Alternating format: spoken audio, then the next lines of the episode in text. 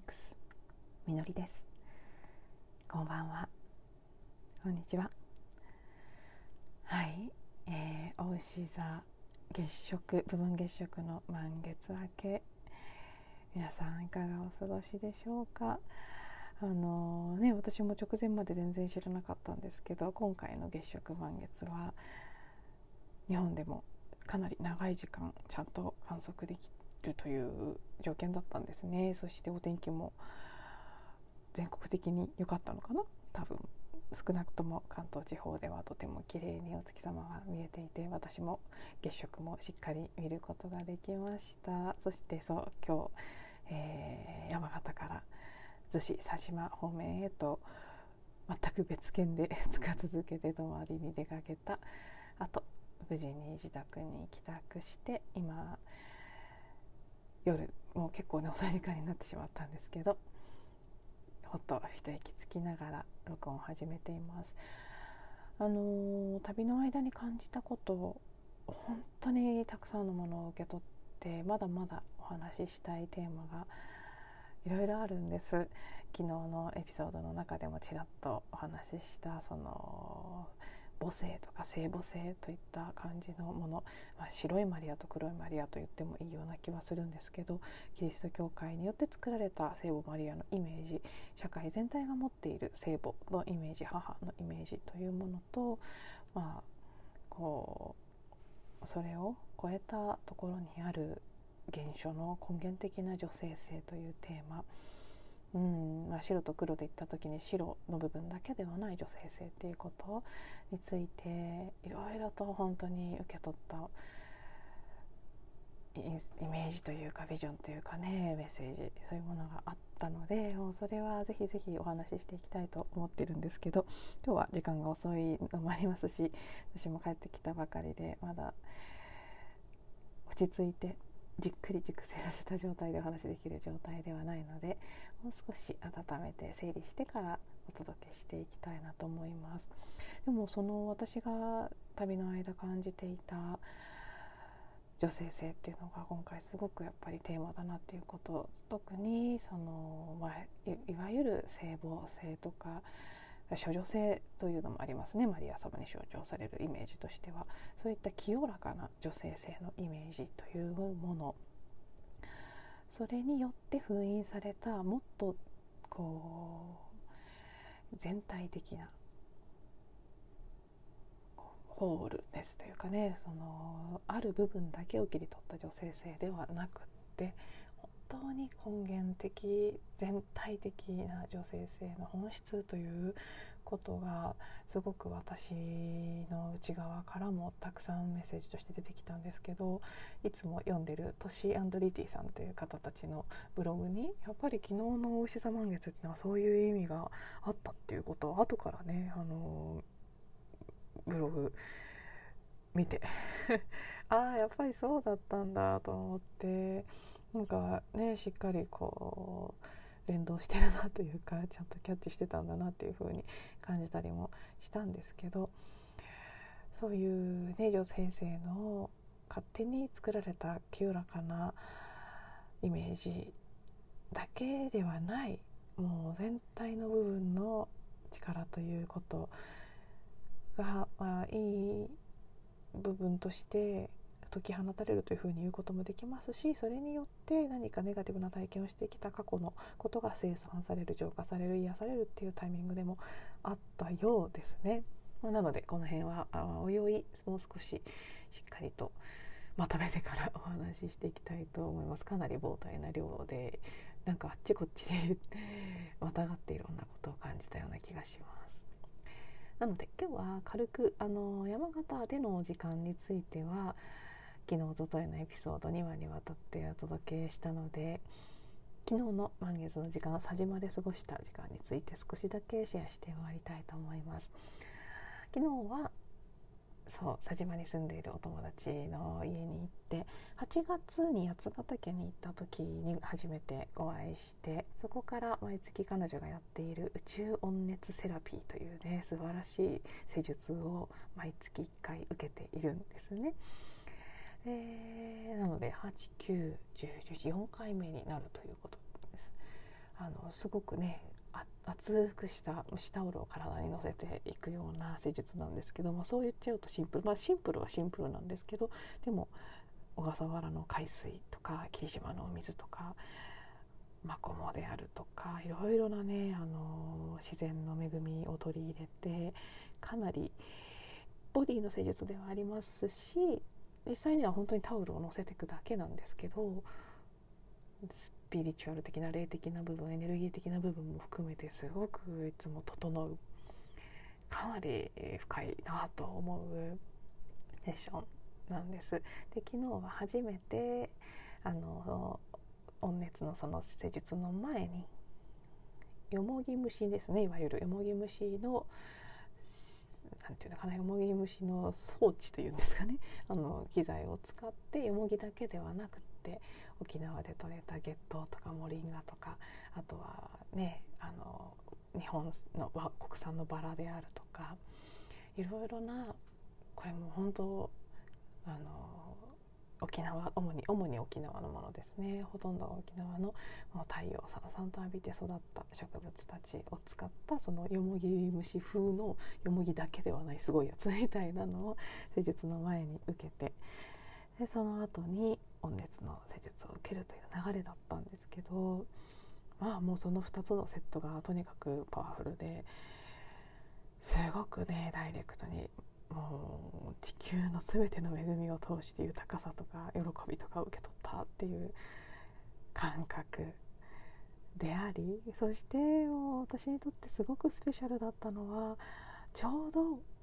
そのスチームが終えて温熱を受け始めた時間帯が月食と完全に重なってたんですね。なので月食ピークの時間はあまり見られなくて最後終わりかけのところで私は月が欠けているところを見たんですけど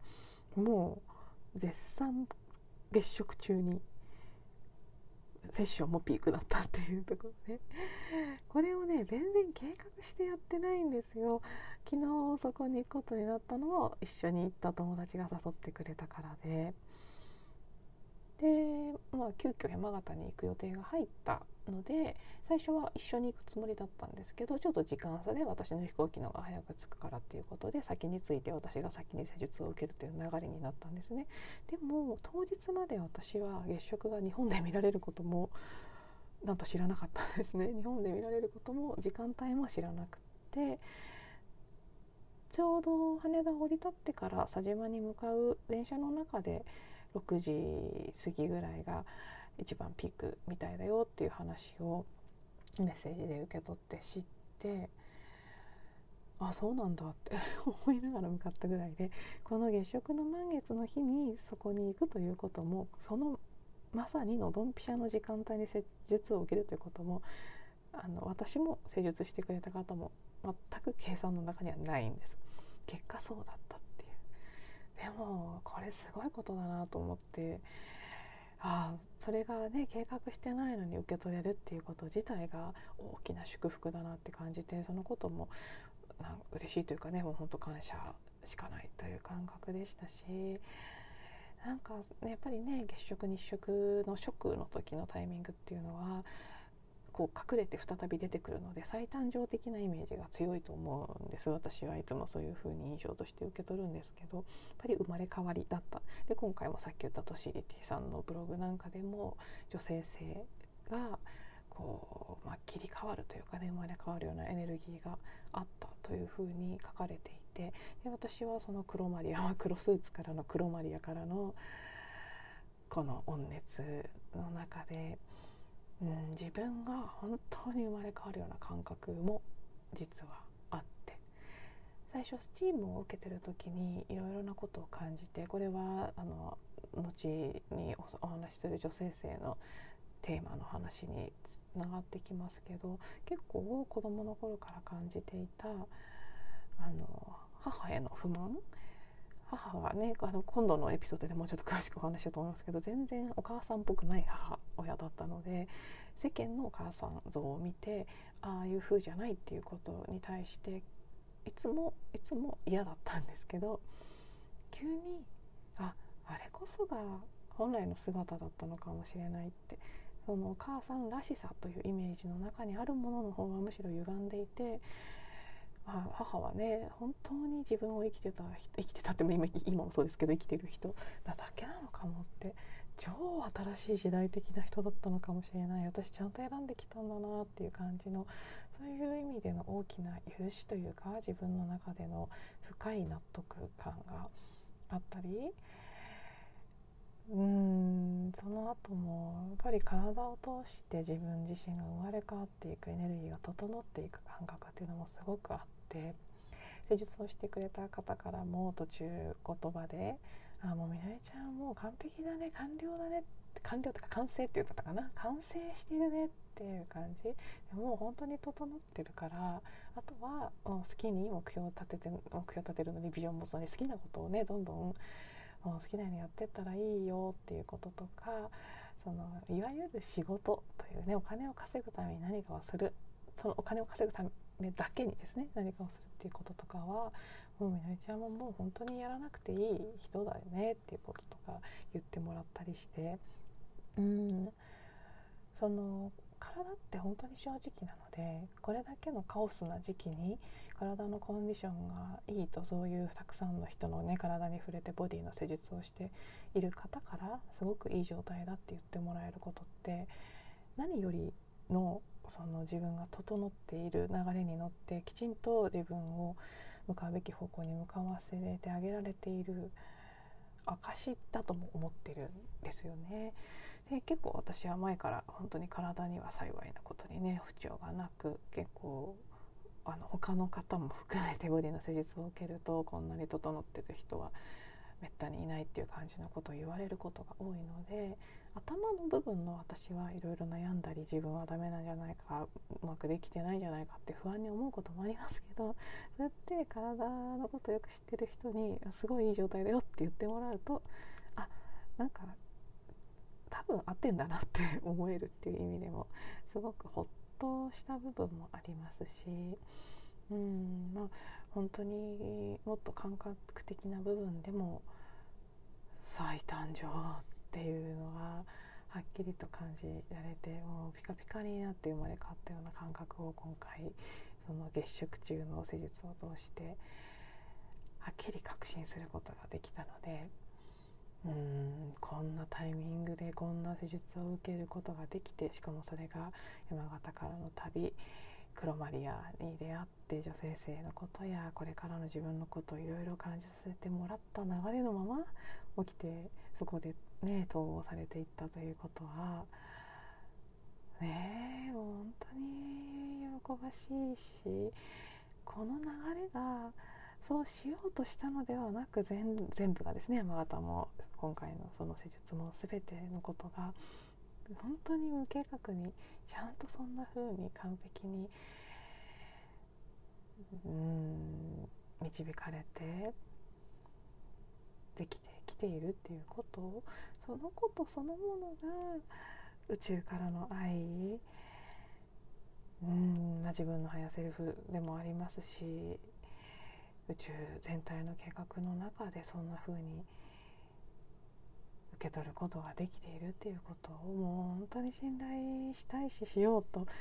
いうかもう何よりそうなんだなってああもう本当に愛されているし受け取っているんだっていうことを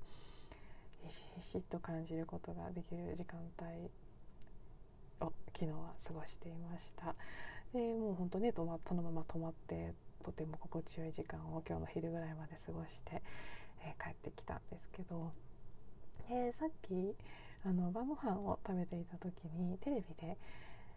と松下奈緒さんですかねピアニストでもあり女優でもある方彼女のあのピアノの演奏を聞いていた場面があってであのー、まあ松下奈緒さんってどこの音大出てるのかね？なんていう話題からちょっとこうプロフィールを Google で検索して見ていたんです。でそこに Google のプロフィールに、えーと、松下奈緒さんはねうんと日本の女優ピアニスト作曲家歌手って書かれていたんです。それを見て私は「えー、いいなピアニスト作曲家歌手。超憧れ」って「羨ましい」ってつぶやいてたら横にいた母が「うんなればいいじゃない」みたいな「言っちゃえばいいじゃない」って「そんな変わんないわよ」って。言ったもん勝ちよぐらいの感じで言われてあそうかと。妙にねなんかその母のあまりにもあっけらかんとした別にいいじゃんなっちゃえばっていう感じもあそうかと思いましたしそのあそうかって素直に思えた自分にもあそうかと あそうなんだって思いましたしでも実際実は昨日その施術を受けてる間やその後の時間の中で私がずっと思ってたことが一つあってなんでそういうのが出てきたか分かんないですけどもう来年はとにかくマリンバと歌をちゃんとやろうと。そしてもうなんならマリンバ奏者歌手って名乗っちゃおうぐらいに実は私も思ってたんですそしたら母はそんなことを言い出したのでであの作曲もねずっとやりたいやりたいと思いながらなかなか手をつけられていなかったことでやっぱりこれは前もお話ししたことあると思いますけど深い諦め私には無理だっていう思いとやりたいっていうのがすごくセットになってる項目なんですね作曲っていうのは。なので、まあ、もうその強い強い私には無理だって思い込みをなかなか克服することができなくて。取りかかれてすらいないんですけど、まあ、それもやっぱりもうちょっと来年はしっかりスイッチを入れてやっていきたいなって思ってたからこそここで、ね、松下奈緒さんのプロフィールでそこに目が止まったでもね今皆さんにこうやってお話ししていて初めて自分で気づいたんですけど女優ピアニスト作曲家歌手って書かれてるんですけど私にはその時女優の部分は全く目に入ってなかったんです。ピアニスト作曲家歌手いいなって言ったんですよ。これ面白いですよね。よくその羨ましいって感じることっていうのは自分にもできることなんだっていう話とかがあってで全く自分にそのやることにもなってないしやりたいとも思わないことに対して羨ましいって思わないっていう話をね聞いたことがあってそれは本当になるほどなといつも思うんですけど女優っていうのは私はねなりたいと思ったことがないんです。憧れもしない。同じステージに上がるのでも音楽家ですね演奏家とか歌手はすごい羨ましいって思うんですけど女優さんはねないんですよ。羨ましくなったこと。でも周りには女優さんに憧れる人も結構いるのでそうなんだなと思って本当に自分がなりたいとすら思ってないものは羨ましいとも思わないんですよね。ということはですよやっぱりこの、ま、ピアニストの部分は私にとってマリンビストなんですけどそれはある意味ではなれるんですよ。母の言う通り名乗ってしまったもん勝ちっていうかなりたいんだったら誰でもなれるなりたいかどうかだけの問題で別にそれでお金が稼げてるかとかどれだけ有名かなんていうことは本当は関係がなくて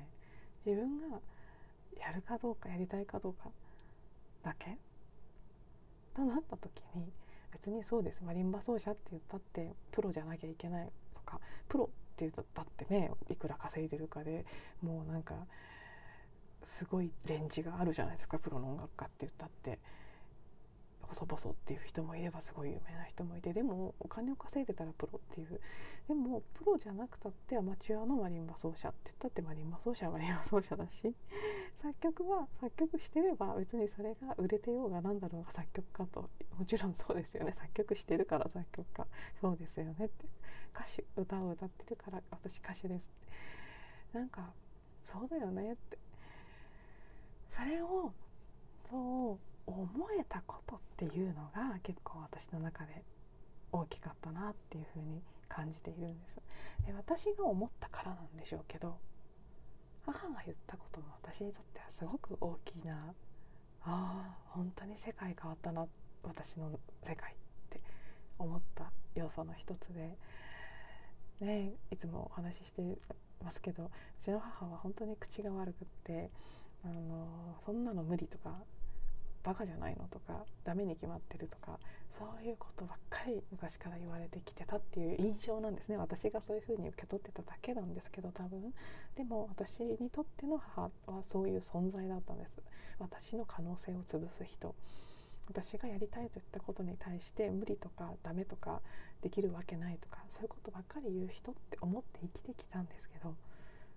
今日「うんいいじゃんなったら」って。別に買い大して変わんないよ みたいな感じの。できるできるぐらいの。感じ。ね言われた時にあなんか昔だったら絶対バカじゃないのとか無理に決まってるとか言われたような場面でこんな風にやってみたらってあっさり言われるんだって。でねもう当然外側から言われることっていうのは結局本当に自分自身の声でしかないので今まで無理とかダメとか言ってたのは母じゃなくて私だったんですよね。馬鹿げてる。そんなの無理に決まってるって。私が思ってたからそれが母親を通して出てきてただけなんだって。で私がまあ、多分昨日の施術もこれまでのいろんなことも全部がつながって本当に癒されて自分のことを許すことができていろんな制限的な思い込みとかがちょっとずつちょっとずつ外れてきていろんな過去今世も過去世も全部含めた過去から来るたくさんのトラウマとか、ね、ブロック障害のようなものも少しずつ浄化されて流れていってだから今そう思おうとしてるんじゃなくて自然と「あそっか」って別にどんな風になるのであれやりたいんだったらやりますって言っちゃえばいいんだ。やろうって思えばいいだけなんだって素直に自然に思えたから。外側からもそんな風に自然にいいんじゃないやってみればって言われるようになったんだなって。まあね本当私自身の 人生の中でそうではないものをたくさん体験してきたからこそあもう本当に古い時代が終わって新しいスタート地点に立ったんだ。その準備が完了してあもう味わっていくんだっていうことをすごくはっきりと感じられる、まあ、体験もあってうん本当に昨日から今日にかけて豊かで幸せでうん何とも言えない満たされているなという感覚に包まれる時間になりました私にとっては。はい。なので、まあ、またね今日も意外と長くなっちゃいましたね。こんなにお話しするつもりは全然なかったんですけど。はい。昨日佐治までの昨日から今日にかけての一日。そして今日の夜のちょっとね人生が変わったなっていうことを実感させてもらえた体験についてお話しさせていただきました。でねまた明日以降ちょっとこの旅の間に受け取ったことを少しずつ整理しながらお話ししていきたいと思いますのでそちらも楽しみにしていただけたら嬉しいです。では最後まで聞いていただいてありがとうございます。また次のエピソードでお会いしましょう。